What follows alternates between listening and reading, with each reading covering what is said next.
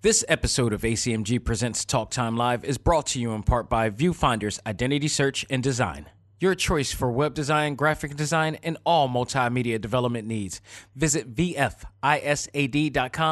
and let us bring your vision to reality. This is Maile Flanagan, the voice of Naruto, and you are listening to ACMG Presents Talk Time Live. Believe it! It's time. Talk time. Let's go. Anime, comics, movies, and games. That come on and let's get it. Talk time. Anime, comics, movies, and games. That come on and let's get it. Talk time. Anime, comics, movies, and games. That come on and let's get it. Talk time. Anime, comics, movies, and games. That come on and let's get it. Talk time. Live. Started in the 80s with Matt Cross. Dudes in the hood might have called that soft, but I carried that cross like Jesus did. Fast forward, I teach the kids to learn how to let go, live life, and show love to all things that don't matter where y'all from. And luckily, there's a show called Talk Time. We've been waiting for this for a long time. Dax kicks the facts on all the geek news, special guests and unbiased reviews. Suburban kids, the hipster street dudes, all can learn something new. Me too. I heard words when no faith is empty. I stayed the course, though my haters tempt me. Beat the podcast, that'll make them envy. It ain't too trendy, it's ACMG. Anime, comics, movies, and games that come on and let's get it. Talk time. Anime, comics, movies, and games that come on and let's get it. Talk time. Anime, comics, movies, and games that come on and let's get it. Talk time. Anime, comics, movies, and games that come on and let's get it. Talk time. Live.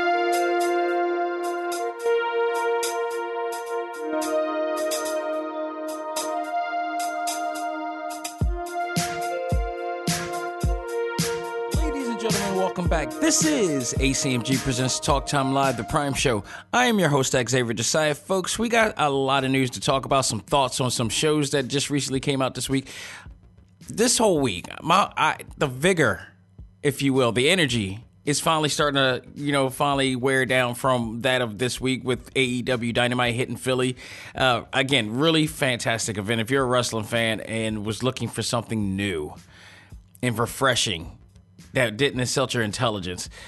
That is that is just it. I mean, you got that NWA power, all that stuff going on right now. It's just great. Being a start being a wrestling fan is starting to be uh, a lot of fun again. So uh, I really enjoyed that. But the energy is starting to come back. But far be it for me to not be here because we got a lot of news to talk about, some thoughts on a lot of things going on in the world of our favorite fandoms. And to top it off, we're going to have our talk topic review Wonder Woman Bloodlines. I got a chance to see that, and it's the latest addition to the DC animated universe or 52 uni- their version of the animated 52 universe. And uh, we're going to talk about that and more this episode. So without further ado, let's not waste any time. Let's find out what's new in the world of ACMG.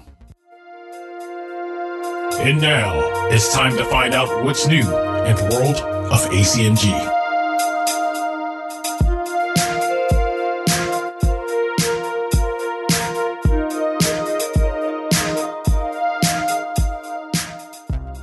So to top it off, I do want to get right down to it and talk about Titans this week.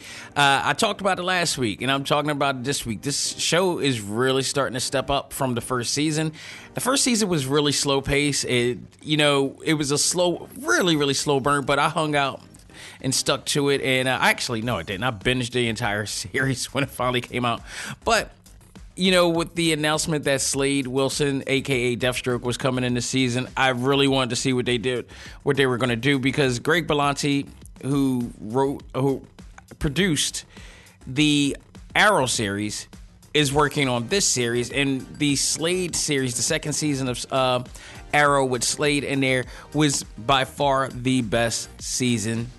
Like still it's like if you top it off they're about to end the season and we're going to talk about that next by the way.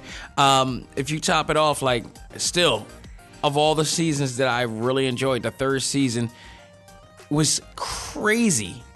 And now we have titans that's you know entering their second season and my goodness it's really stepped up. What the difference between arrow and titan is that arrow the first season really it didn't slow pace. It was it really picked up it gave us an idea of what they were trying to do with that series, unbeknownst to us at the time that we were going to see way more of like these shows like Supergirl and Legends of Tomorrow and um, Black Lightning and Flash and stuff like that. And, and that was the other thing. Flash, you know, premiered in the second, debuted in on Arrow in the second season too. So that's another reason why that season was so great. But Titans second season is really turning up. They really stepped the game up. It really is starting to feel like the Titans comic that I've read in a sense. And I absolutely love it. So I mean, and take note, I I am yeah. If you're listening to this and you've been listening to this for some time, and I've talked about how I wouldn't invest in the DC Universe app because I got so many. Well, let it be known that I have officially canceled my subscription to WWE Network, so I couldn't take it anymore. I I really tried my best to stick with them, but their product has not really been good lately, and I'm like I, I refuse to pay for any more of this, even though they got a great library of old wrestling shows and stuff like that. Uh, it's just not worth it. It's just not. They I I you got to step down and protest, you know, especially when they're just all the stuff that they're doing. So DC Universe is my replacement for that. So I'm still keeping with. Actually, I'm probably paying less than I was paying for WWE right now, anyway, because they now have a new tier system and, such like that. So um, they could kiss all of my ass right now with that. And then, furthermore, Disney Plus is going to be coming out uh, probably in about another month. With actually, like a couple weeks or something like that. I'm correct, I think it's coming out in November. So we're going to get that a try as well. Check it out, see what's what with that one, and uh, see how that goes. But you know, this is going to be interesting. Uh, they have a lot of content on DC Universe, and I'm digging what they have right now. So, with that said, I am enjoying Titans right now. I am really, really enjoying Titans. It's getting better by the week. Last week was the episode that premiered Connor, uh, Connor Kent, aka Superboy, and Krypto, and I really enjoyed that. Probably the my favorite of all the episodes so far. This one also was really good as well. This week we uh, see Jason Todd trying to get through his trauma from falling from the building, only to be saved by Connor, who was eventually uh, who would show um, who was actually shot by Lex's right hand, Mercy. And I didn't realize that was Mercy in the last episode. I did not realize that's who that was. Um, they they uh, race swapped, you know, the uh, character of Mercy. She's now black and uh, with an English British accent, or if you will. And um, so I thought that was pretty interesting and cool. It appears uh, that it, it feels like every Mercy that they do, because um, the Mercy on what was it? Mercy on Batman versus Superman. Uh, she was Asian. On the animated series, she is originally Caucasian, which I think she is on the comic book as well. And this version, she is uh, a woman of color with a British accent. So I'll, I do not mind the change up as long as um, long as they keep the strength of Mercy, because Mercy her character and the essence of her character is a you know she's the right hand man of or woman of of Lex, so she got to be able to handle her own. And this one for sure, she's like damn near Amanda Waller. and this is just really cutthroat in a sense. So it's uh, really interesting that they're doing here, and it looks like we possibly may see Lex down the line, their version or this universe of Lex down the line. So that will be interesting as well. Connor is uh, meanwhile stabilized but barely surviving as he needs extraordinary medical attention uh, due to his Kryptonian DNA. So they are struggling trying to figure out how to help him there. Uh, Dick Grayson, uh, he's he his mind is playing tricks on him in the meantime, on um, while searching for Deathstroke, as he is withholding a dark secret that is eating at him like constantly throughout this episode. Uh, so, so much so that he is projecting images of Bruce Wayne, who talks to him multiple times, trying to bring him bring some sense uh, to him throughout the entire episode, looking for Slade, and. Bruce is acting somewhat uncharacteristic, and that's how you kind of know this is like a not a real version of him. Plus, there's a scene where Dove comes in uh, Minka Kelly, who plays Dove, she comes in and basically tries to see if he's okay, but that you know that Bruce Wayne projection disappears, and it's a really interesting. I I, I mentioned before that I was not really a fan, particular fan of this Bruce Wayne. Um, he's kind. I mean, not all Bruce Waynes have to be dark. not all Bruce Wayne. I mean, there was Adam West, that Bruce Wayne before. Um, Michael Keaton wasn't exactly dark per se. He was still charismatic, but he was a little bit, you know, he was to himself. Christian Bale was a lot more darker. Uh, Kevin Conroy was a lot more darker, and Kevin Conroy really kind of is. He kind of sets the standards of Bruce Wayne's. Like he is possibly the best Bruce Wayne of all time. You know, it, and in many eyes, many people's eyes, and that's not taking anything away from all the other ones. Maybe George Clooney, and maybe Val Kilmer, maybe we could put them to the side, but um, even Ben Affleck's is pretty. I, I didn't mind his Bruce Wayne either. He was kind of dark too. Uh, he was going that direction too, but maybe that's where he shouldn't have went. Maybe he should have went a different direction, like they doing with this guy.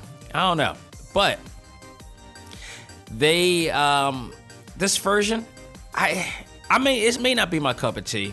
This version of Bruce Wayne may not be my cup of tea, but that's not to say that he's a bad character. That's not to say he's a bad Bruce Wayne. It just he may falter to somebody else's like other than mine. This is just my personal preference. I always like the dark and edgy Kevin Conroy, you know, Christian Bale like style, you know, Bruce Wayne. You know, he knows how to be charismatic, but when it gets when it turns around, he's just boom.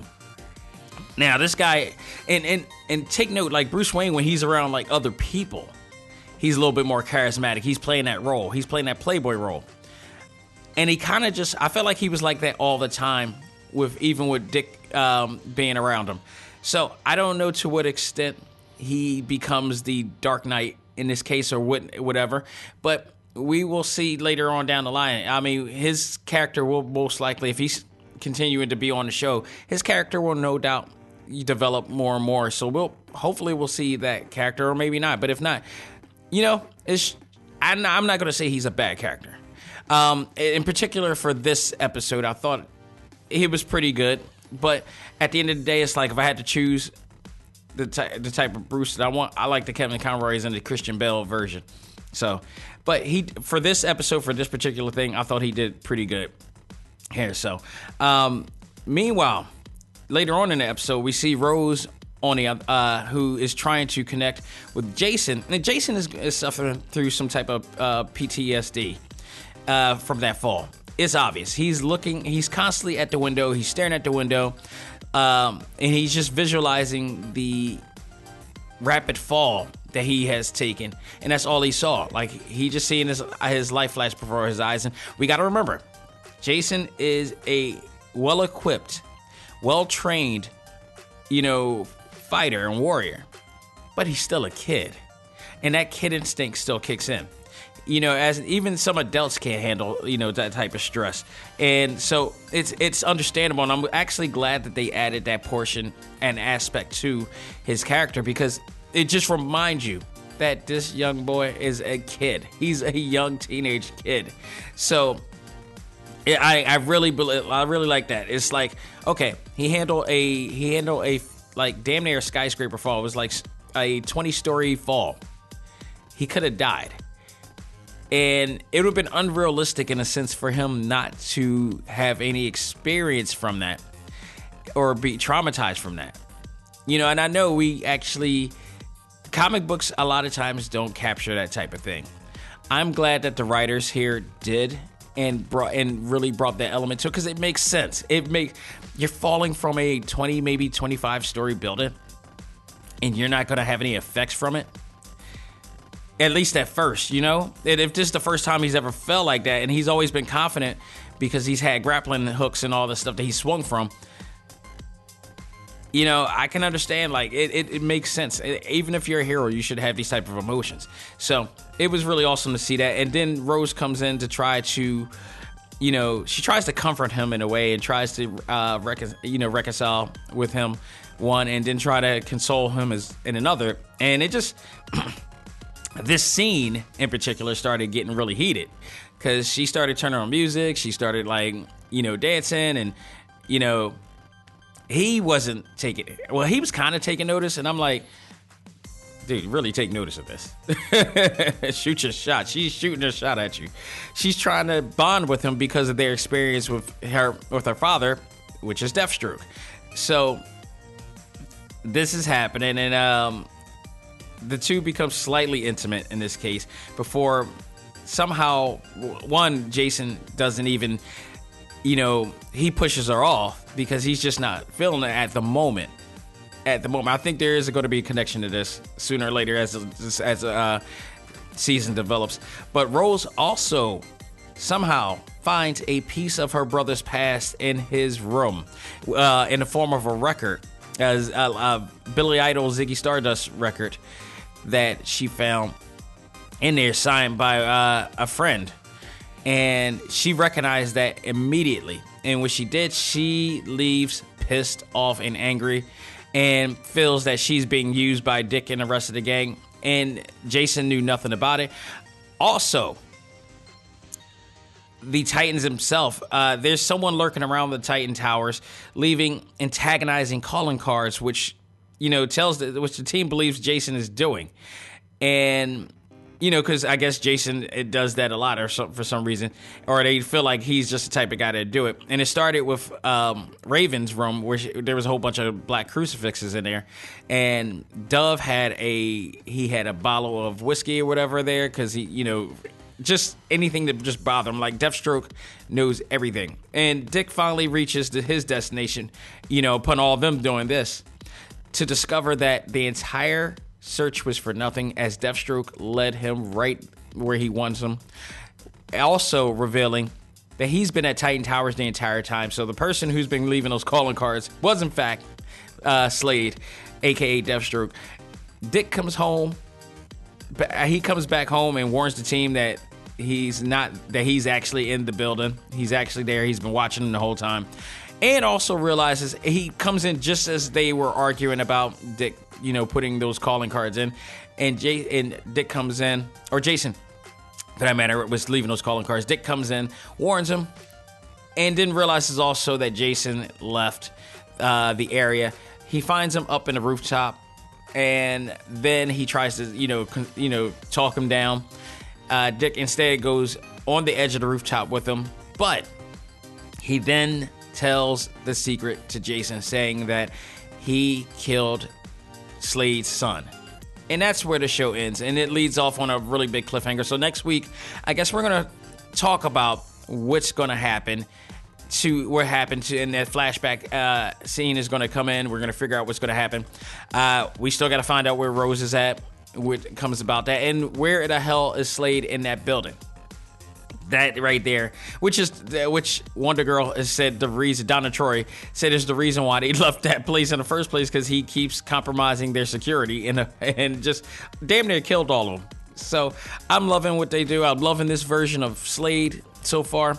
Uh, as I, he hasn't really shoot, shooted his shot yet as far as how devious this dude has can be. But well, he did kill Doctor Light, so I, I, you know, I, I think by the end of the season, I gotta wait to the end of the season to compare and contrast Arrow's version, the Arrowverse version of Slade to this version of Slade.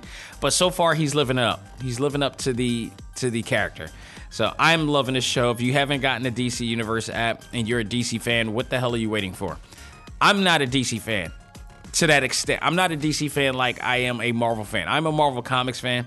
So the fact that I'm investing in this and I've read I do read I used to read Titans from time to time. I read Super Sons um and Teen Titans. For some reason those are the those are the books that I liked. And maybe it's because of the artist in there, Arthur Eibert uh, draws for them as well, and and, um, and a few other people that I like that draws for those uh, for those books as well. So, in Jim Lee and all those guys are on that side. That's the reason why I really read over to DC for a short stint. But they, I mean, you get a you get the whole entire catalog. Um, I do. I am looking to read. I, I am looking to read. Um, what is that book? Uh, the Watch. What is it? Um, the Watchmen crossover series. So I do have that on favorites ready to read and check out because I heard that book was really good. Uh, I haven't read comics in quite a while, and I have actually jumped back onto the House of X, and wow, you know, for Marvel. I, you know, the people on the ACMG Facebook group. Shout out to all you guys who've been watching and listening, uh, or, or been reading to, uh, well, listening to the show too, but actually reading that book and you know, encouraged me enough to check it out. And I read that book and I was blown away at what they did with the X Men and just changed the game. Really, really changed. Moira MacTaggert and all this stuff just changed the entire game. I really dug it. Um, apparently, this is the start of something new. I'm hoping that this is not only just the start of something new for the X Men, but the start of something new for the entire Marvel comic book universe because that universe has been stale for quite some time because they've been focusing on the comic books, which I I mean on the movies, which ironically the movies are based on like 90s content. so it's like they haven't really been able to do anything new, but they've worked hard. You could tell they worked hard for this book and what they've done. Uh, so much so, if you go into the ACMG Facebook group at facebook.com forward slash groups forward slash ACMG1, you can see that I designed a banner dedicated to that book because I was just blown away. I was very moved at what they did. Xavier alone, Xavier. By the end of this, I don't want to spoil it for anybody who hasn't watched, but Xavier, man, um, it's kind of sad. It was kind of sad and understandable by the end of that of what and why things were happening the way that they did. But man, I still got to watch uh, Power. Of, I got to read Power of X as well. See how I heard that was pretty good too. But the new X Men book is going to be coming soon, and uh, it looks like change is coming for that company finally. Um, I don't know to what extent comic books and wrestling have a lot in common in a sense, as far as business wise. There's a parallel. Both in the 90s excelled hugely, and I mean hugely. Uh, in the 90s, there was a big boom period for both. Uh, you know, wrestling was just huge with the Attitude Era and WCW doing NWO and all that stuff, and they were competing. Comic books were also flourishing. I mean, successfully and in a, in a way that we've never seen before. Like both both of those industries would be considered like very geek in a you know in a normal world, but in the '90s, those times were so great. Those times were such a great time to be a fan. You can go out and wear comic book. Sh- I mean, like we, it was really a big thing. Like wearing a comic book shirt was really a huge deal at the time. Uh, it is more. It is just as much now than it is then. But you know, with the pride, and only because of the movies now that we're able to wear some of the stuff and not be ridiculed about it. But back then, it was like when you wore a comic shirt, it's because you wore a comic. Book. In the '90s, there were no really epic, big budget comic book movies. There were only the comic books itself, and people weren't, you know, ridiculing you for reading a comic book because it was like one of the hottest things out there at the time. Same with wrestling. You could wear a wrestling shirt and stuff back then, and not be ridiculed.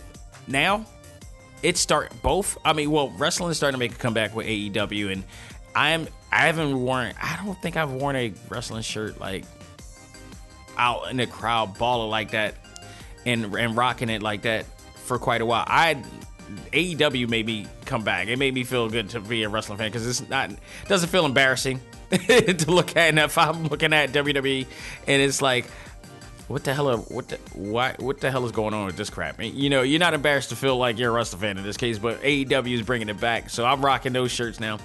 Comic books I've always been rocking too, but again, we need a boom period. This looks like I'm not saying a boom period is coming for wrestling, but something's happening really good, and hopefully it keeps developing to something good.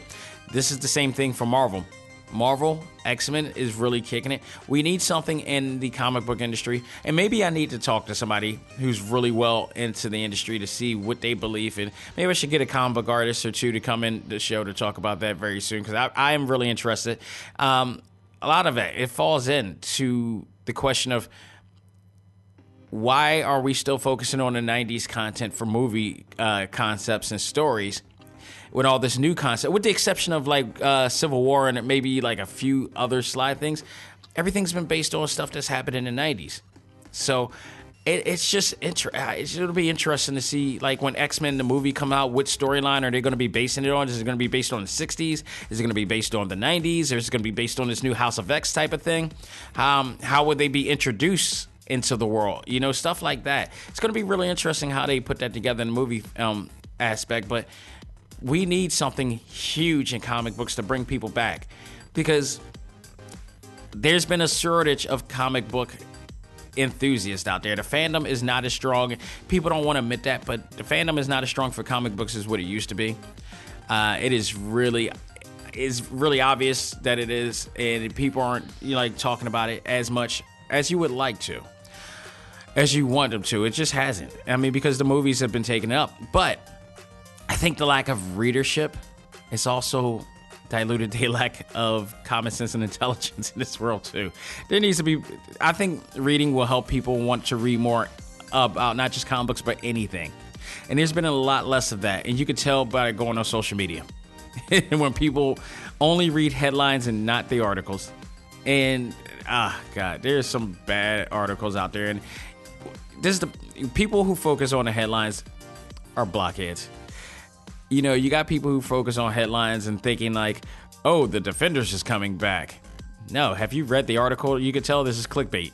you could tell that this crap is clickbait. The uh, Defenders is not coming back out. In fact, you should have read the date of this article as well because it's outdated. Stuff like that.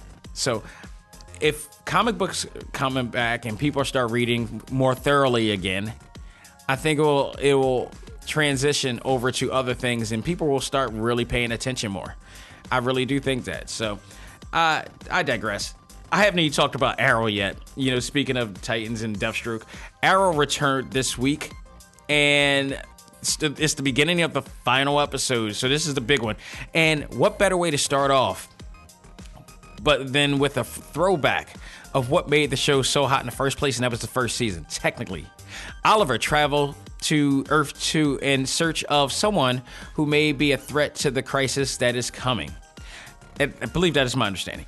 Oliver traveled there alone and uh, makes his family believe that he survived the wreckage. You remember Earth 2 there's a lot of different things happening in Earth 2. Everything that happened in Earth 2 um, in Earth 1 didn't happen in Earth 2. So there's some slight changes and who's alive and who's dead here.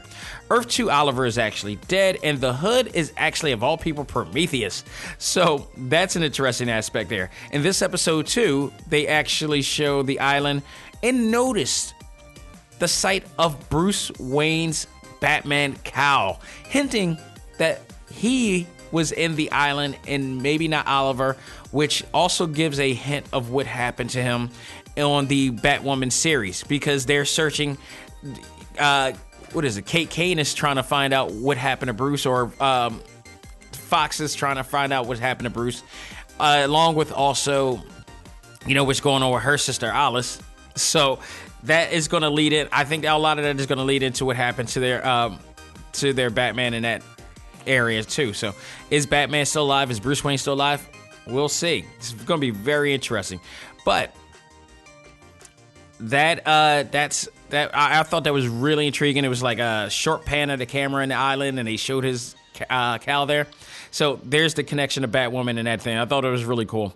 Diggle somehow finds out about him and travels to Earth 2 as well, and decides to join him and find out exactly what's going on. And I like that scene because you know, everything that's happening, you thinking it's still Earth 2. And Diggle comes in and uh, doing the same thing that he did on the first season, which was be a security guard. And for some reason, Moira, Moira who is still alive in this in this Earth, so it was great to see Moira, uh, Oliver's mom, back in there. Also, Tommy is back as well, and Malcolm is back in a whole new different thing aspect. So she hires Diggle, which is what you saw in the first episode, and Oliver's like, "Oh, I got to go through this again." Because if you guys remember in the first season, Oliver and Diggle, their relationship when they first started, it was like, "I don't need him. I can take care of myself." So he started trying to, you know, he kept finding ways to get away from him and and flee away.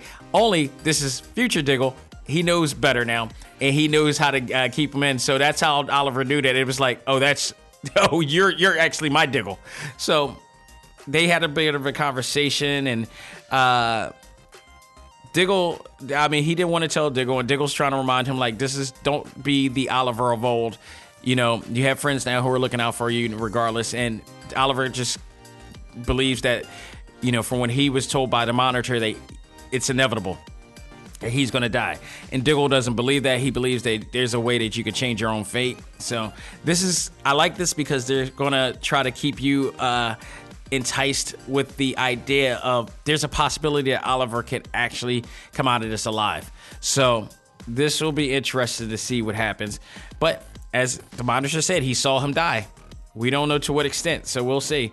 Then there is the Black Hood, who we thought was Malcolm Merlyn because in Earth One, Malcolm Merlyn is the Black Hood, and there and uh, not to mention Malcolm Merlyn, Speaking of which, is actually married to Oliver's mom, Moira, who we remember we seen killed by Slade in Earth Two. That was God. That episode alone, I can't, dude. uh, That episode, I think that was what episode four of season two was one of the absolute best. Still, just hey, it was one of the best episodes. I just talking about that episode was just wow. This changed the game. This changed the game. Really, uh, when Slade started revealing who the hell he was to them and everything, and it just got crazy from that point on.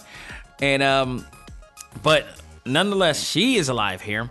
Tommy's still alive here, but they're mourning and and now- and told Oliver that the person who died was Thea, which kind of sucks because on Earth One she was kind of a drug addict, and she was a recovering drug addict, which is funny because I never they never showed her in rehab or anything in there going through that phase, but in this world, Oliver wasn't there to save her, and she died of her overdose on her birthday, unfortunately.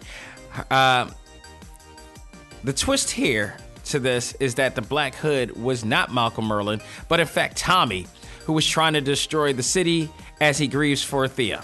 So that was interesting.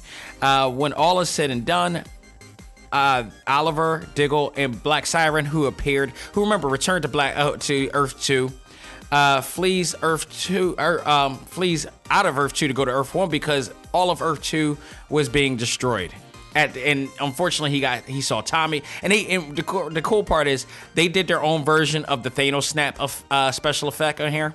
So, you know, once again, they uh, look. The Arrowverse is nothing but the formula of the Marvel Cinematic Universe. So why not take the special effects that they use for Thanos fading away and try to and make it their own? But it's it's it's very reminiscent of that. But they um you know, pretty much got Earth 2 got Thanos snapped in a sense. And this led to them leaving the entire area going back to Earth 1. So all, the only survivors here, as so far as that we know, is Oliver, Diggle, and Black Siren, who flees to Earth um, as it's being destroyed, or at least that portion of it. Now, granted, if I remember correct, no, that's right. Supergirl and them are on Earth 3. So Earth 3 is okay, and that means also it's weird. It's a weird thing. It's a whole weird thing. But um this leads me to believe that uh, they'll be doing a spinoff on this show too, because they also have. If you guys remember, they doing a they doing a flashbacks, but it's do- of the future. Well, it's not really a flashback; it's a future uh, scenes of the kids, which was I didn't mention as well. So they actually show them fighting a future Deathstroke as well. I really do believe that they are doing a spinoff for this show, and all the everything that happened in these episodes is leading to that as well. I actually do hope hope they do because I like the characters from the future, and I hope that they do some type of Batman Beyondish type of thing, and take note that there is a comic book that was announced for based upon the characters of this series of the of the um of these future scenes that they're showing called uh Green Arrow and the Canaries.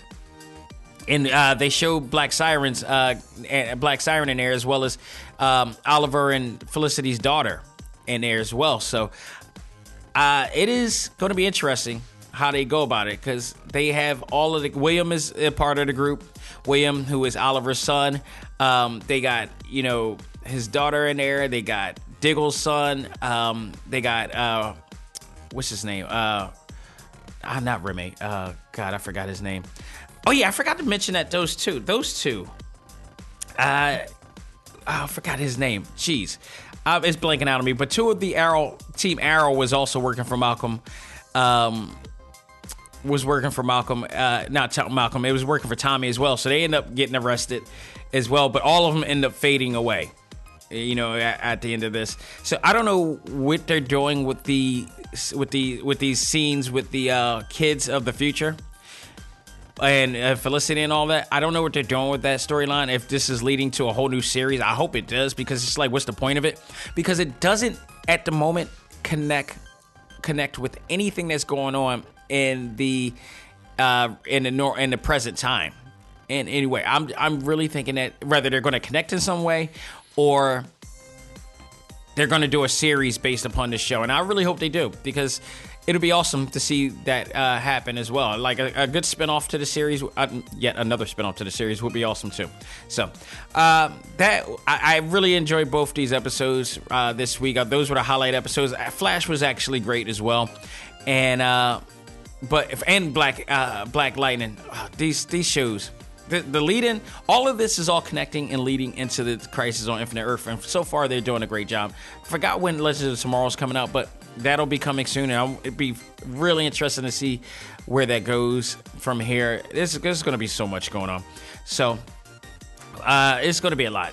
IGN.com, actually, they, in connection to all this, they reported that uh, Stephen Lobo uh, will be casted as Jim Corrigan, aka the Spectre, in a in the huge crossover Crisis on Infinite Earth coming December. Now, if you guys remember, and I'm really glad that they're bringing him out. This is a different character. This is a different actor playing this role because if you guys remember, or if anybody's watched that show, the the Constantine series that was on NBC, the now defunct series, which you can now see also on uh, the DC Universe app as well. All those episodes the character was originally set to appear uh, in that series before it got canceled, and they never did. It they it, they never pulled the trigger with it. They never had a chance to pull the trigger with it. He was supposed to come. Spectre was supposed to come, as well as uh, Doctor Fate, and I was really mad about that. I was so pissed off. NBC, because NBC, if I'm correct, no, CBS had Supergirl, and it sucked. The first season of that sucked because CBS did not know what to do with it the minute that Greg, uh, Greg Berlanti took it and they brought it to the CW, they saved that show's lifespan. I mean, incredible. I wish they would have did the same for Constantine because Constantine was really a good show, but NBC and CBS tried to get into the industry and doesn't didn't know what the hell they doing. Goes to show that it takes a particular type of talent of team to put this together, and they just couldn't do it. Like they tried to get the the the uh, demographic, the comic book demographic in there, and and, the, and that fandom, they just couldn't do it. They couldn't handle it, man. So I was really I was really happy that uh, Constantine came into the Arrowverse and they brought him in and they supported that because they knew also that they was it was BS. Same with Swamp Thing. I don't understand why they canceled Swamp Thing. It was a hell of a great series and they just I think they dropped the ball majorly on what they could have done with that. So I I, I just uh, it just bothers me with that, but nonetheless, uh, he's coming in. There's rumors that a lot of other people coming in. There's also there was also rumors of Titans coming in, but there's no real legit source coming from that. And please, people, again, I'm going to say this. I'm going to say this. Please, when you read these web articles online, if they're not referencing, and I had to talk about this to somebody online yesterday, if they're not referencing any source of where this coming from, there's no actual confirmation from the actual people that has said it. If there's no source connect to it, any links or source connected to it, please do not consider this as as I hate this word as canon or don't or, or legit. These articles, there's some clickbait articles out there. There's some really crappy websites uh, out there that their sources are not legit. And this is the part where I'm talking about how people aren't reading thoroughly. They're reading they're reading the headlines and not exactly understanding how to really search for truth within these articles. If they say that, you know, well, Variety.com has, and then they have a link to Variety.com where the actual link is to, and I trust Variety.com because they're a really big exclusive uh, website and source. TMZ, really good source. Um, EW, Entertainment Weekly, really good source. IGN, really good source. They interview a lot of people. They are in tune. They're connected to a lot of people in here. Really good source. You know, if if, if people, if you're talking to people who have really, like, if I am going to say something and say some news based upon, I'm best assured have the source to it. Like, if I, because I know people in industry, I've had people on the show, and there's some things I can reach out to people and get confirmation from. So, best believe I'm not going to say anything if I don't have the source for it. You have to look at these articles, um, even if you watch it on the news, even if they talk about it on the news, you still got to do your more. You got to do more research because that's just five minutes of a segment in there that you're that you. There's so much more news to it. You got to use your critical thinking, and use critical thinking, meaning don't just rush in and believe. Think about it for a minute. Who wrote this? Where are the sources? Where does this connect to? You know, this is what you know when you when you're in college, you read, you do term papers. They ask you to do that. You got to make sure you have the sources. Make sure you write them all down, where the sources come from, have links or whatever to it. You got to know. You can't just believe everybody.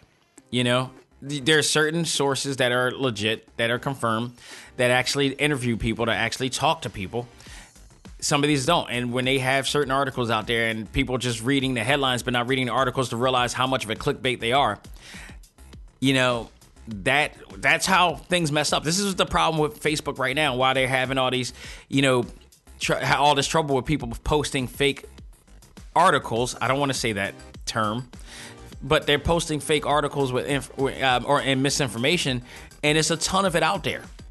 There's no backup to it. So please use critical thinking. Look for source articles, and source information within these articles, and and, and news, and and YouTube as well. A lot of YouTube videos out there as well. That also, it's like okay, this YouTube clip came out and they're talking about it, but where are their sources from? If they have a source of where this article is from, that's fine. Uh, if if if if it's not, and look, and I forgot to mention another one, Twitter.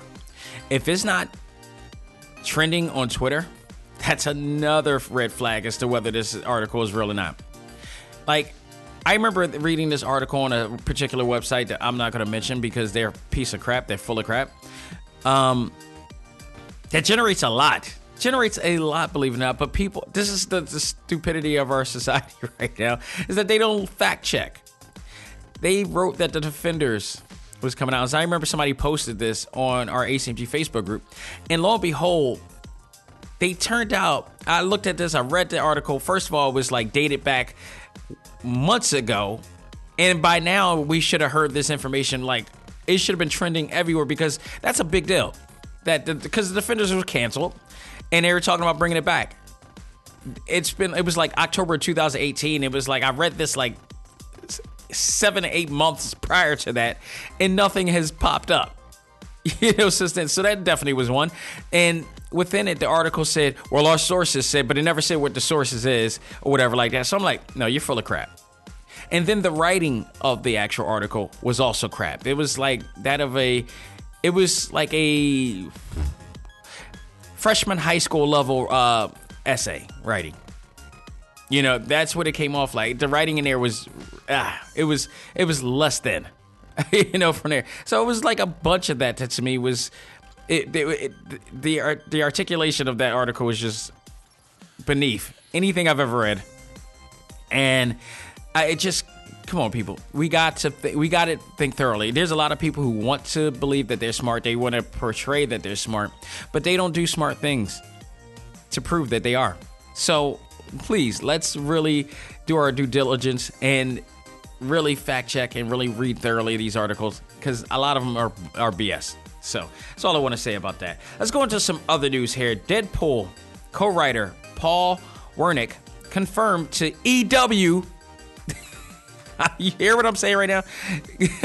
the co-writer Paul Wernick confirmed to Entertainment Weekly that Marvel has promised to allow them to confirm Imp to play an R-rated Deadpool universe in hopes that they will also allow them to assimilate into the Marvel Cinematic Universe. Now, when I saw this article, I made sure that there's fact check. There was links to EW. EW interviewed these interviewed uh, the the co-writer That's what I'm talking about, people. He goes on to say that they collectively agree on what ideas that great idea is. They'll be off to the races. So they're still in talks right now, it appears.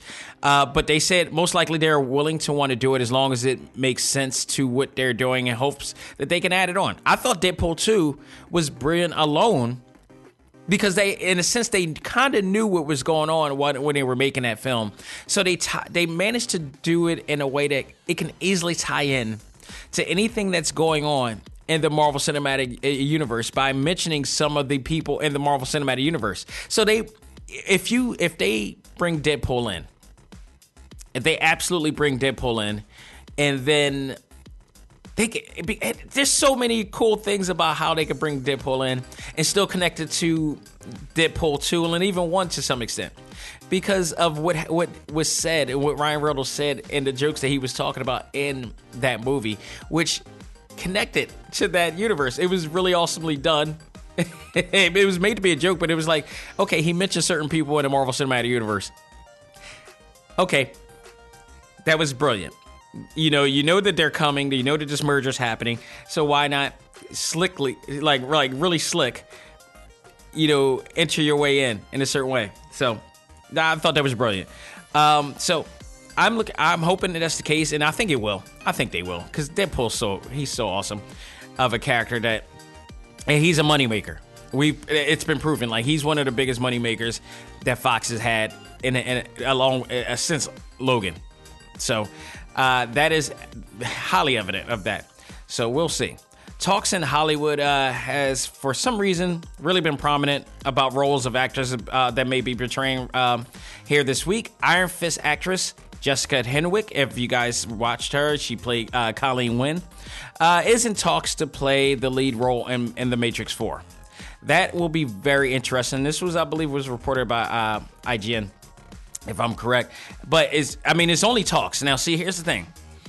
In talks does not mean evidence. It just means in talks. They can go into a room, they can meet up, they can have talks. It doesn't mean that she's gonna get it. It just means that they're in talks. That's it.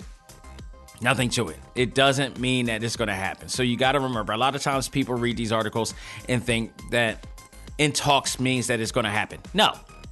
It's an audition. It's a possibility. Their agent talks to their other their people see what happens. You know, if this does happen, I would be all for it. And they're talking lead. There's been talk about lead character. So I liked her in Iron Fist. She was one of the most endearing characters in there. She really played her role really well, and she played a really dominant character. She is athletic. She can do her thing. I, I think this would be absolutely awesome to see a female, you know, character now take on the role that Neo played in here, and now she's continuing where he left off. I, I like that idea. Also, also uh, was that was said to be playing here uh, as well is uh, oh, not in Matrix Four, but and I don't want to go down. I'll talk about that as well uh, because uh, I want to talk about the people who are in talks right now of being in movies. Meanwhile, Variety.com reports that Paul Dano, take note, never seen this guy. I don't recall ever seeing this guy in a movie before. Maybe he has, and I haven't just noticed. But Paul Dano may be in talks to be the main villain in Robert Pattinson's version of the Batman. Now, rumors has it that Dano could possibly be the Riddler. If you look at the guy, he does look very Riddler-esque, if you will. So I, I look, it's whatever because we don't know right now. I'm, I'm, putting my head off as whether I don't know. I never really saw Robert Pattinson in any movies because I never watched the Twilight movies. So there is a bunch of heartthrob teens back a few years back. There are probably adults now who probably love this guy.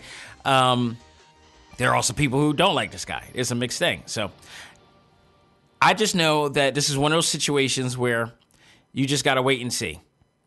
Maybe see if a trailer comes out, see if it, the trailer is enticing enough to want to do it, to check it out or not. There have been many times where people felt that people weren't going to make the part, and then they we see the trailers, and then it, it, it excites us, and then we see the movie, and then we're like, we were totally pegged wrong.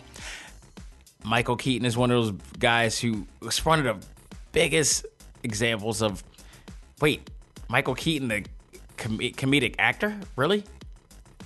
Dude became one of the best Batmans ever. Still is ranked as one of the, arguably, as one of the Batmans ever. you know, after playing that role. So you never know. This is one of those you got to sit back and check it out. You know, um, Robert Pattinson's record of good films. I don't know. I have no clue. I have no say in this. I just I'm just gonna have to wait and see what's gonna happen when this comes out in theaters and when we see a trailer. That's all. I I, I can't even say whether I never watched one Twilight, whatever, and I had had no desire to watch that or Kristen Stewart at all at at all. Just no. so we'll see. But uh, we'll we'll see how they what they're portraying. Zoe Kravitz, on the other hand, is in fact cast to play Catwoman in this movie, The Batman. So Kravitz will once again become a comic book character and join the league of distinguished Catwomen actresses uh, that grace the big screen, including Anne Hathaway, Halle Berry, who unfortunately, not to her abilities but to the writing, played the worst uh, Catwoman ever. Uh, and what many people believe is the greatest Catwoman ever, and that is Michelle Pfeiffer. Let me tell you, I just watched a, uh, just I watched This Nation, and um, Andrew Flooring always interviews some of the coolest people, and I think Maleficent is coming out the second one. I believe Michelle Pfeiffer is in that movie, and they interviewed her. She still looks phenomenal. She looks absolutely breathtaking and fantastic. She looked like she could put on that Catwoman suit and do it all over again. It's just she, man, that Catwoman portrayal was still to this day was absolutely the greatest. I mean, not just from big screen. I'm talking movie like Eartha Kitt and her. Like I think are tied as far as the greatest Catwoman ever. But my goodness, dude, Michelle Pfeiffer still on point. Still on point. Um, actors are very happy and supportive of uh, her, but there are also some people who try to have some beef about her. Even in our uh, ACMG Facebook group, there was some you know beef about her and it was like we thought it was it was a discussion because the guy didn't you know reply back fast enough, and we were wondering like, is this a race thing? Because God, Eartha Kitt, for God's sake, come on. And uh, but I'm I'm all for this. Zoe Kravitz, I think this. Is I honestly, this is proud. This is a big role. Excuse me. This is actually a quite a big role for uh, her because that is a very iconic character. That is a, a very iconic and empowering female character in the comic book universe that has absolutely reached crossover fame as well. So I am looking. I am very interested because this is this is actually. I don't think this is exactly a make it or break it type of role for her because she's been on so many other movies and really good movies as well. She's kind of like this generation's Liv Tyler. And I say it because I mean Liv Tyler is Steve Tyler, Steven Tyler's daughter, who became an actress, and had some really prominent roles herself. She was also Betty Ross on a um, Incredible Hulk movie, which I thought she was really did really well. Um, but she's also uh, Zoe Kravitz has also been in some prominent roles too. She first time I believe a lot of people have really put notice, and she's been on the radar of people was when X Men First Class, which was said to be a good film by many. And uh, she didn't appear in the second one exactly. She was, uh, I guess, mutilated in the second movie. They had pictures of her in there, but she's been in a lot of other great movies, quality movies at that, with some other and shared the screen with some really established talent as well. So there's a lot of people supporting her as well, including her stepfather Jason Momoa. So how will she rank up? Time will tell. That, like I said, this is a make it or break it role for her, in the sense that this role can rather put her in a place. It could put her in the even ground of where she's at. I don't think if she if she does doesn't do as good of a job in this, I don't think it's going to take her down a peg. I think it's just going to keep her on the level. But if she does a really good job with this, this can take her. This is skyrocket her career. This is one of those roles that can actually skyrocket her career. So it's rather she stays on the level, eh, or she steps it up because this is going to be one of those roles, uh, those roles that people are going to take notice of. So, and this is going to be the, the chemistry and connection to her and Robert Pattinson. Uh, Robert Pattinson. That's going to be interesting. That's going to be interesting to see how their chemistry, because Batman and Catwoman have this intimate connection with each other, and you saw that in many different roles. You know, Christian Bale and Hathaway were pretty good. Um, who was it? what was it? What was it? Was it? Um, Ke- uh, Michael Keaton and um, Michelle Pfeiffer were outstanding in that role, and you got other roles too. I mean, like the, from the game, from the you know from the actual car, uh, animated series, you know, you got to keep that momentum going. So that's going to play a big factor there. Also, who has landed a concrete role in uh, in a movie, in particular, going back to The Matrix Four, Neil Patrick Harris, one of my favorite actors. One of my this dude is so awesome. It is so freaking awesome. Variety.com reports that the famed Doogie Howser and How I Met Your Mother actor will uh, be in the latest installment. No plot details have been revealed, nor any information as to what Harris's role will be in the film as of yet. Will he be a good guy or will he be part of the Matrix itself trying to take out uh, whoever is going to be the lead role here? So I am all for that. That is awesome. Neil Patrick Harris is one of, God, this is one of the, he's one of the best actors out right now that I do not think has gotten a Golden Globe or a I don't know if he got an Emmy. I don't know what awards he. I don't think he. I, I got to go and look to see and check and see what if he's been. I know he's probably got a Tony Award and stuff like that. He's hosted the Tonys many a times, so I'm pretty sure he. If he didn't get a Tony Award, that that to me is the dude is awesome. The dude is absolutely fantastic. Um, you know, I, loved him as Barney. Loved him as Barney. He made it so convincing that like he was the best ladies man in the world in that thing. So uh, he, he's just all and Doogie Howser, for God's sake, he's iconic. So, folks, that will do it for what's new in the world of ACMG. We're going to take a break, come back, and talk about my review of Wonder Woman Bloodlines. We're going to do that right after this. Ladies and gentlemen, this is Dak Xavier Josiah, the host of ACMG Presents Talk Time Live, the podcast. You want to catch up with all of our podcast shows and hear from some of the hottest names in all of anime, comics, movies, and games, such as. This is Maile Flanagan, the voice of Naruto. This is Stephanie Sheh, the voice of Sailor Moon. This is Reuben Langdon, voice of Ken Masters and Dante from Devil May Cry. Hey there, this is Kyle Hebert, the voice of Ryu from Street Fighter V. This is Chris Battle, character designer of Teen Titans Go. Here's your chance to check out all of that and more on TalkTimeLive.com. TalkTimeLive.com provides all of our ACMG content with new and previous episodes, exclusive interviews, articles, and much more. Visit TalkTimeLive.com and let us help you learn to let go, live life, and love all things ACMG. Talk Time Live. This is Tom Gibis, the voice of Shikamaru Nara from Naruto, and you are listening to ACMG Presents Talk Time Live, and it's not a drag. Do it.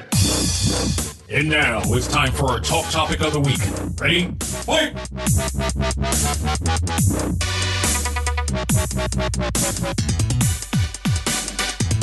All right, folks, we are back with our talk topic of the week, and it is my review of Wonder Woman Bloodlines, the latest DC animated film starring Wonder Woman and not Batman. Uh, this one in particular, there's no Batman in this movie at all. So, for those who are tired of seeing a Batman movie or Batman appear anywhere, this not despite the fact that his movies are always awesome, this is a standalone movie for her, uh, which is connected to the DC animated universe, their new 52 universe that they've developed. Uh, because this is the second Wonder Woman movie that I believe they made. The first one, I believe, was a standalone movie in itself. It wasn't connected to anything, uh, which kind of told the story of how Diana became Wonder Woman. This one, the difference between this one is that this is connected to the DC universe that they've created. And now it is telling, retelling the story briefly. I might add, it didn't hammer us down with that, which I liked the fact, and they just had to bring it up in certain cases for the new generation of people who watch these um, animated films, and much like they did with uh, the Death of Superman, because the Death of Superman was also remade and connected and made to connect to the DC uh, cinematic universe or animated universe that they had here, and that's why they did it. Plus, the last one wasn't as good. This the the later version of Death of Superman was much better in comparison, and they decided to do it again. And this uh, DC this latest film briefly retells the story of how she left Themyscira to help Steve Trevor face the danger of what Diana calls man's world. As you know, because of her decision, she was banned from the land of the Amazons, never to return. That's always what they say. She became a diplomat, an ambassador, and uh, you know for the for the for Themyscira, uh, to help bring peace to both worlds, to all, the entire world. Uh, Diana met with a with a Dr. Julia Kapatelis, which who was played by Nia uh, Vardalos, uh, who was damn near fanatic at the appearance of the Amazonian princess, and you know the minute I mean she was so and, and and like at all of her like totally infatuated with her in this uh, in this entire film. So much so that she neglected her daughter Vanessa, played by Maria uh. Uh, And trust me, I had to really practice. This is Maria Avgeropoulos I thought I was going to be able to say it easier than I heard it pronounced, but I had. It was like it's one of those names where you see a combination of letters never put together before, so you don't know how to pronounce it. So I had to really research how to pronounce it. And it is Avgeropoulos, is how it's pronounced. So Maria Avgeropoulos. Can't say that five times. plays the role of Vanessa, who is the daughter of uh, Dr. Julia uh, Kapatelis. And she's totally neglected in this entire film, and it's sad. You really feel bad for Vanessa, um, who who wanted nothing more than to be acknowledged and accepted by her mother. And you just see that right through, and you start. If you have a heart, you start feeling really bad for her. You you feel for her, and you start resenting the mom a bit because of how she's acting. She's really not paying attention to her daughter and any any of her accolades or whatever she's achieved. It, it was just really amazing you know, you, you have this bright young, you know, uh, young girl who wants to have a connection with her mom, who wants her mom to be proud, like any child. And Julia, Dr. Julia, just she's just in trance of Diana and her being a princess and her wanting to learn more about Themyscira and wanting to work with her to become, you know, to have more a more diplomatic plan to bring peace and such. And this and and like Vanessa's just in a shadow. She's working hard to get her mom to notice her, including getting even getting straight A's in her grades and her tests and everything. Mom just not even take acknowledge of it. She rips the uh, report card up or the test up or the, the report card up, and just I, I can't blame her.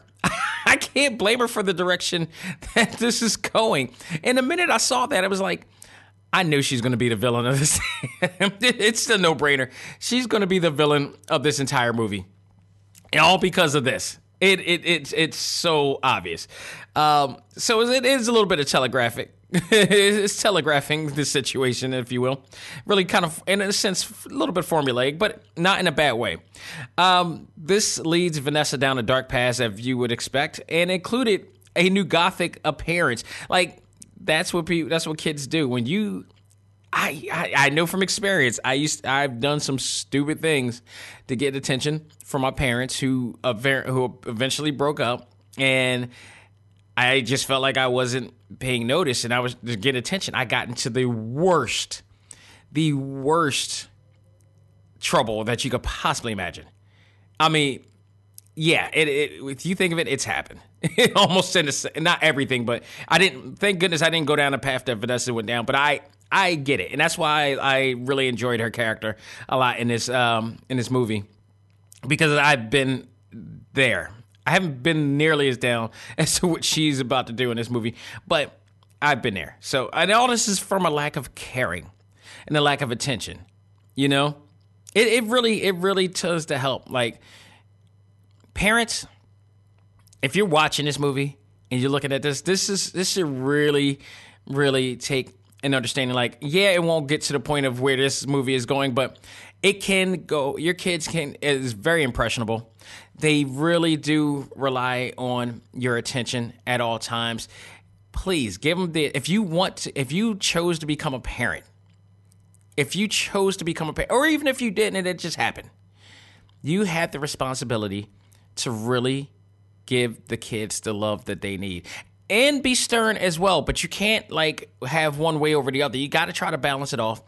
And i'm saying this and i'm not a i'm not a parent but i was a kid. And i was a kid who got into some really bad situations due to the situations that happened in my within my parents and our family.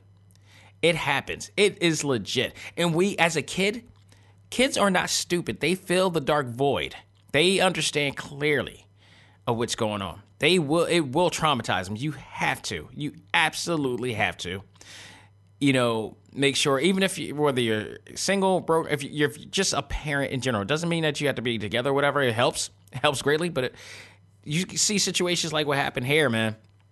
And luckily, we don't have situations that happen on here because people be in a lot of trouble, especially this day and age.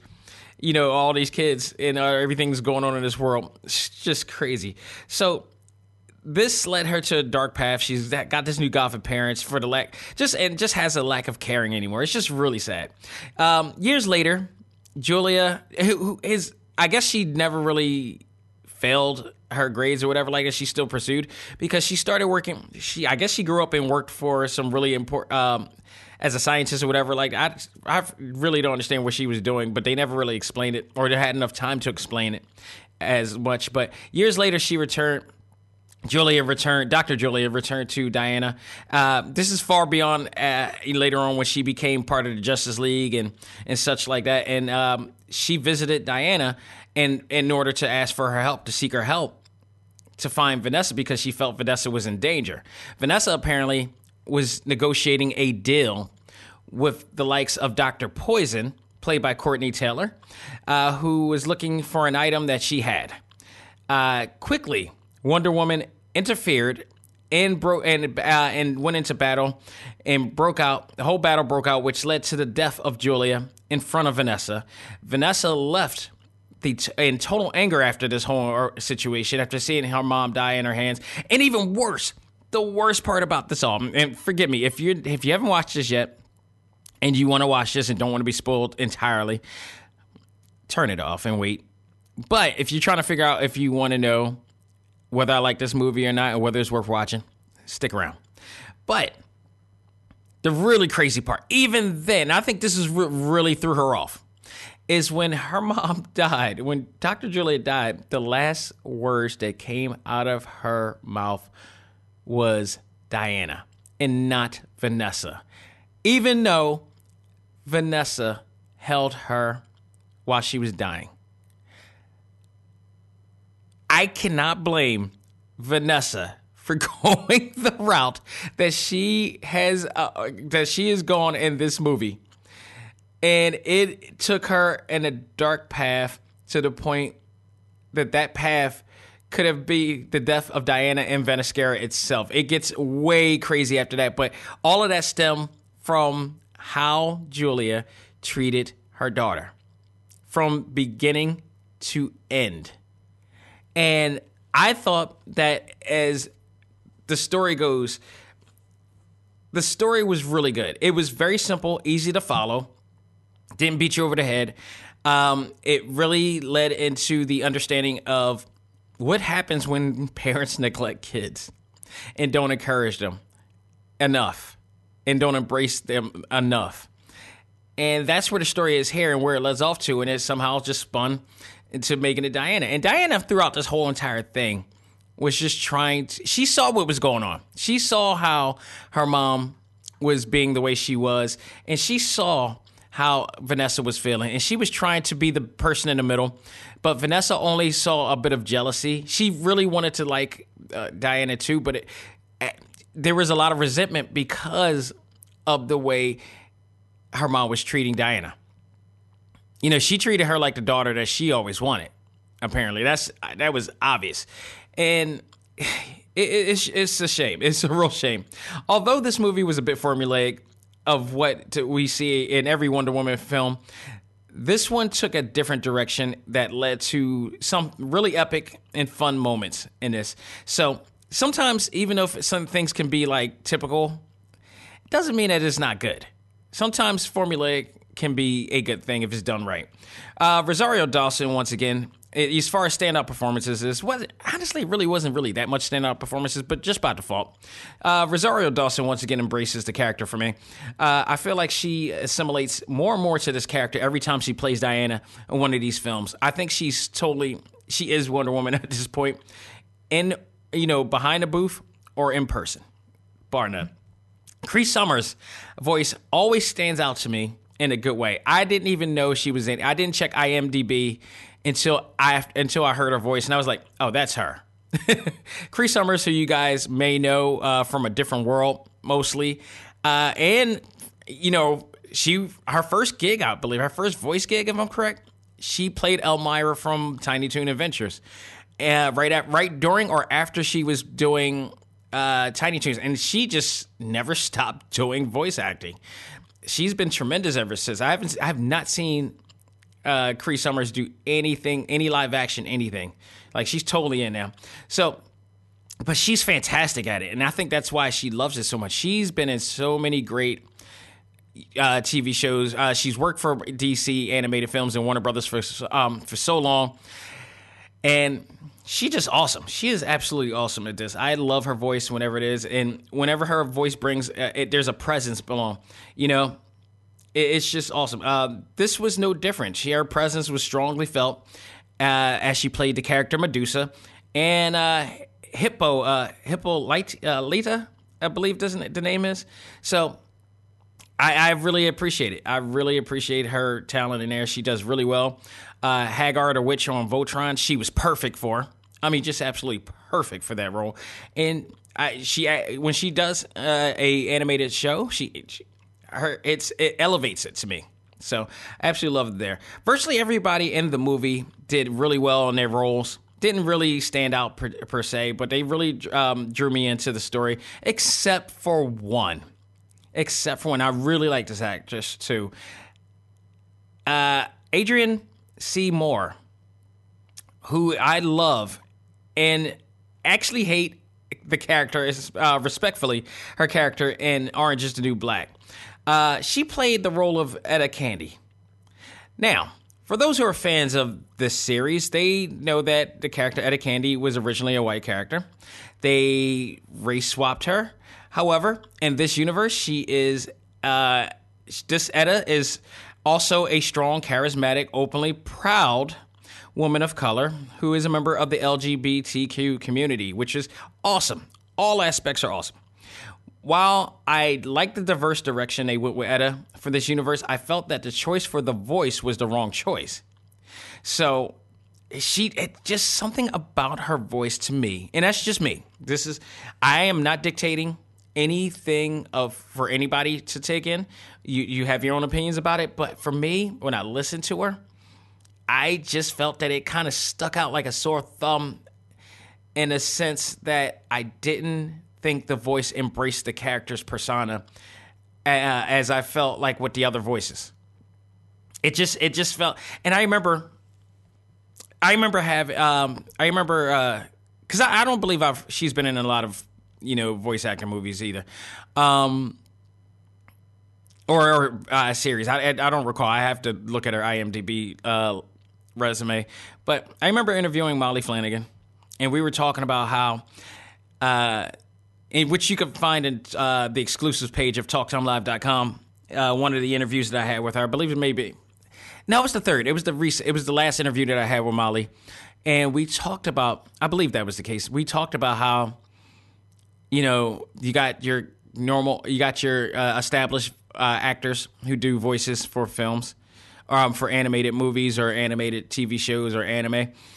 And then you got celebrities that they bring along every so often.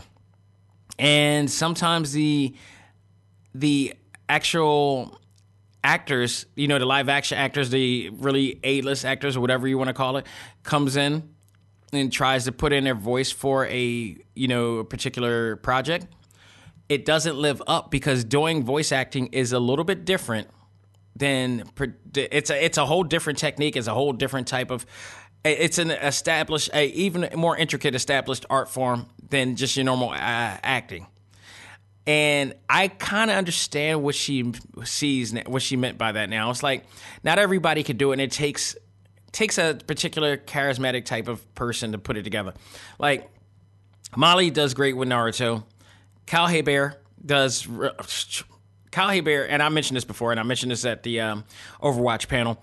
Kyle Hebert and Fred Tatasciore are just outstanding doing voices, you know, stuff like that. You really have to understand how to really put those voices together, and the philosophy and how that's done. It's it's it's a philosophy, it's a structure, it's an art, it's a science in a sense, and I just feel like you know you know, Moore's portrayal of Etta Candy just didn't feel it. It just didn't really do it for me. It kind of really, it, it took me out of the experience, whereas all the other voices brought me in to the story and experience of it. So that was kind of my only deal. Now, Moore is a great actor, and, and I felt just uh, uh, you just she in all aspects she is a great actor.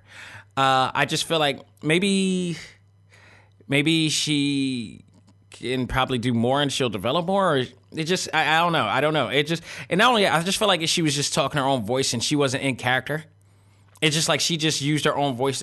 Like whereas like Cree Summers, I'll give that example. Cree Summers, although Cree Summers, I if you watch a different world, you know how she sounds, but she can change her voice to meet whatever she needs. She really gets in the character, and I felt like I felt like Adrienne Moore uh, was just doing lines.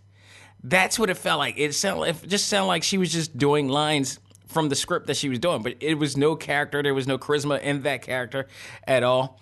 Uh, you know, I do like the I, I like again. I like the concept that they added a diverse, you know, woman of color in this, but it just to me it just didn't it, it you know her voice just didn't work with it uh, in my opinion. So, um, I did, however, like the scenes near the end where she wanted to visit Themyscira uh, to try and shoot her shot with a bunch of Amazon women. And then by the end of the, she racked up two of them, and the look on her face was priceless in there. I loved it. Like when they all did the celebratory scene, like almost kind of similar to what Star Wars was. You see her grabbing like two women on her, like she about to get, she about to get down. I thought that was a really great part, uh, scene right there at the end. Um, this also answers the question too, with having um, Etta be a lesbian and, uh, character, and there's been there's been talk a while back, especially when the super uh, when the Wonder Woman movie came out that Gal Gadot uh, did.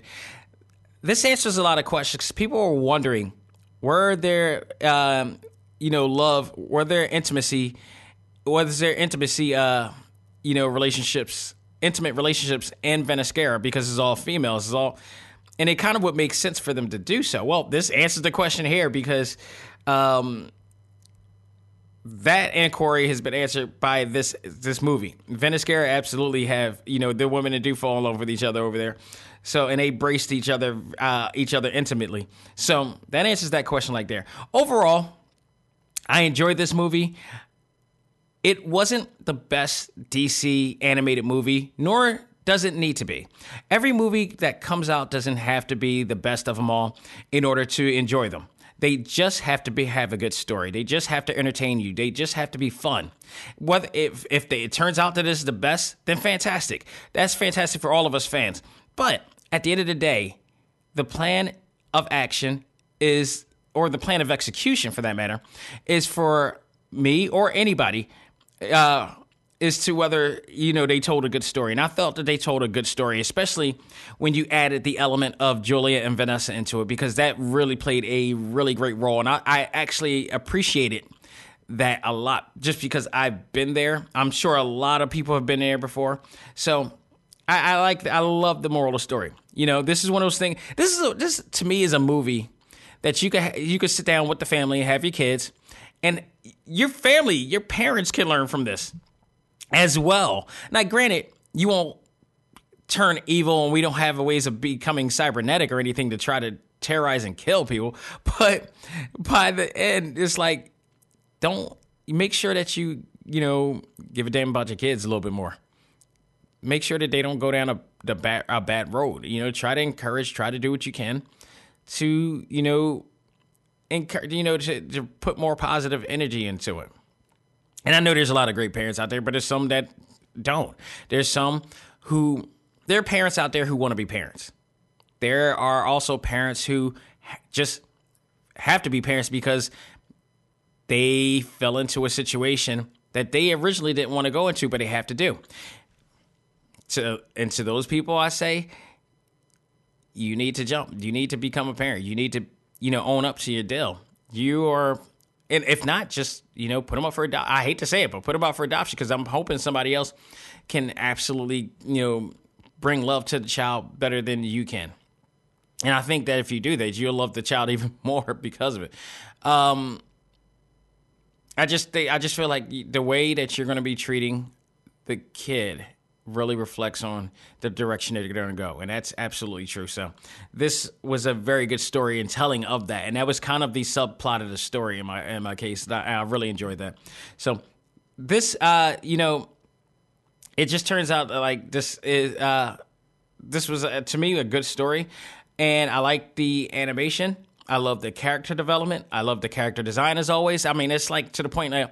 I can't even talk about the animation and character development because it's always top quality.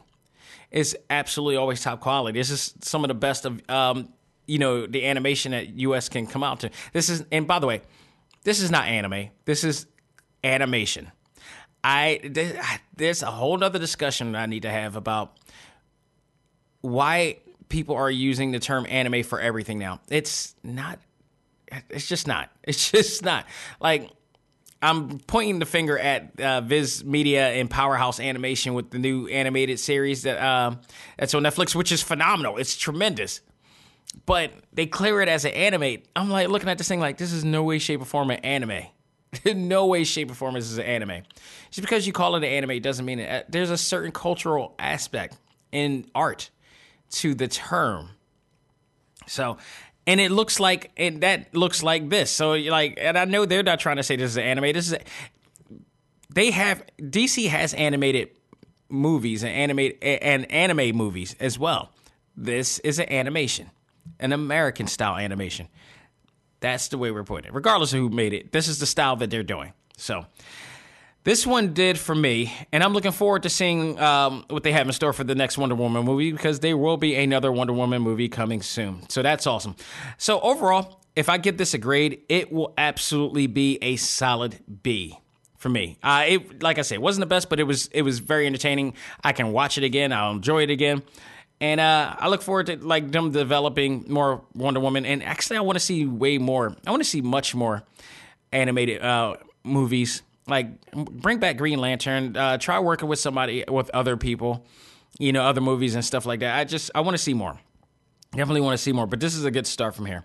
Folks, that will do it for this edition of Talk Time Live. This week on Select Start, I was going to try to give Game Freak's new game in 20 years that is not called Pokemon, and that is My Little Hero Town a review. Upon a lot of frustration, which I will continue to talk about on Select Start, I have decided that I'm going to rant about it more than review about it. There's a lot of reviews out there. If you want to find out how that game is, go to those reviews. I'm telling you, there's a minority of people who enjoy it, but there's a majority of people who share my frustration. And I'm going to talk about the one game that I will review that I probably should have reviewed a long time ago, but better late than never, that has saved my sanity from the frustration that I had from that game. And I will talk about that this week on Select Start, so stay tuned for that. There are other shows that and movies that will be coming out um, later this week. I believe Dolomite is, I believe, coming out next week, if not already. There's also uh, some new things that are coming out and a lot of news going on. By the way, for those of you otaku out there who own Netflix, I don't know if you know, but they have just released the the all three seasons of the original Saint Seiya series is now on Netflix. If you have not seen Saint Seiya, their original series, there's a ton of Saint Seiya um, animated shows now uh, out there, the newer ones, but their original show they have acquired. It is now available on air. You have to watch it. It is a absolute awesome freaking anime. It's legend. It's it's a goat. It's goat level. You know, it's part of the Shonen Jump uh, universe. You know, with Dragon Ball and uh, and Bleach and Naruto and all the stuff it. In fact, if you guys are gamers and, and um, anime fans or otaku, you then played the crappy ass Jump Force and you played J Star Victory Versus and you've seen uh, Seiya in those games. You also he they also have uh, video games uh, in there as well. They got their own video game on a play, on the PlayStation 4 that is available. Fighting game. There's a bunch of fighting games out that's been out on in the Japan version, which I own too. Um, it's really great. Just absolutely, absolutely a great, great game. Uh, great series. Go out of your way, check it out, find out why everybody has been screaming about this. If you're a pro wrestling fan, you might like it too, because there's some Greco-Roman type of elements. There's a tournament that they had to fight for as well. So this is kind of right up your alley. Uh, somebody in um, the somebody in the ACMG Facebook group. it, this is the sad part, real quick before I end the show. It, they talked about how it had a Ronin Warriors feel to it, and I'm like, oh, you sad, sad man.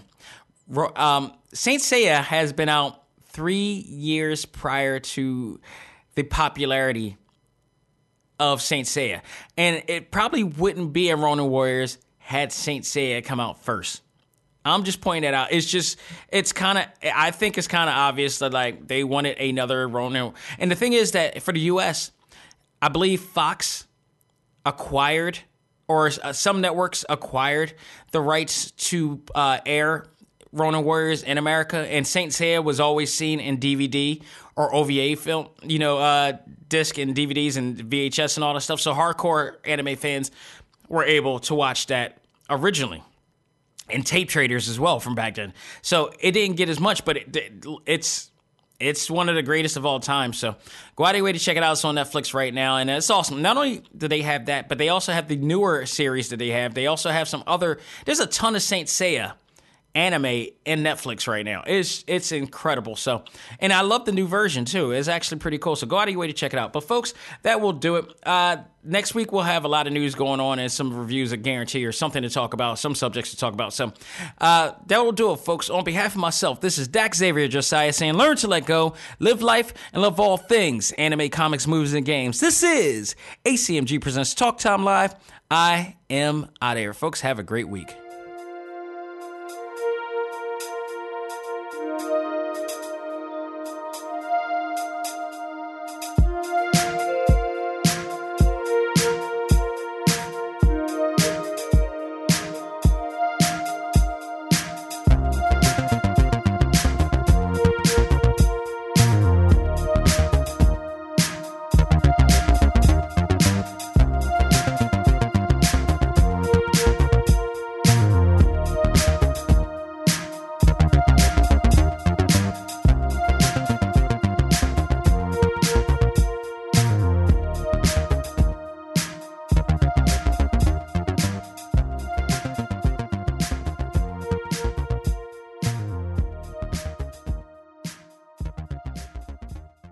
Music for this episode is provided by Game Chops. Check out these great chip tune tracks and more at music.gamechops.com.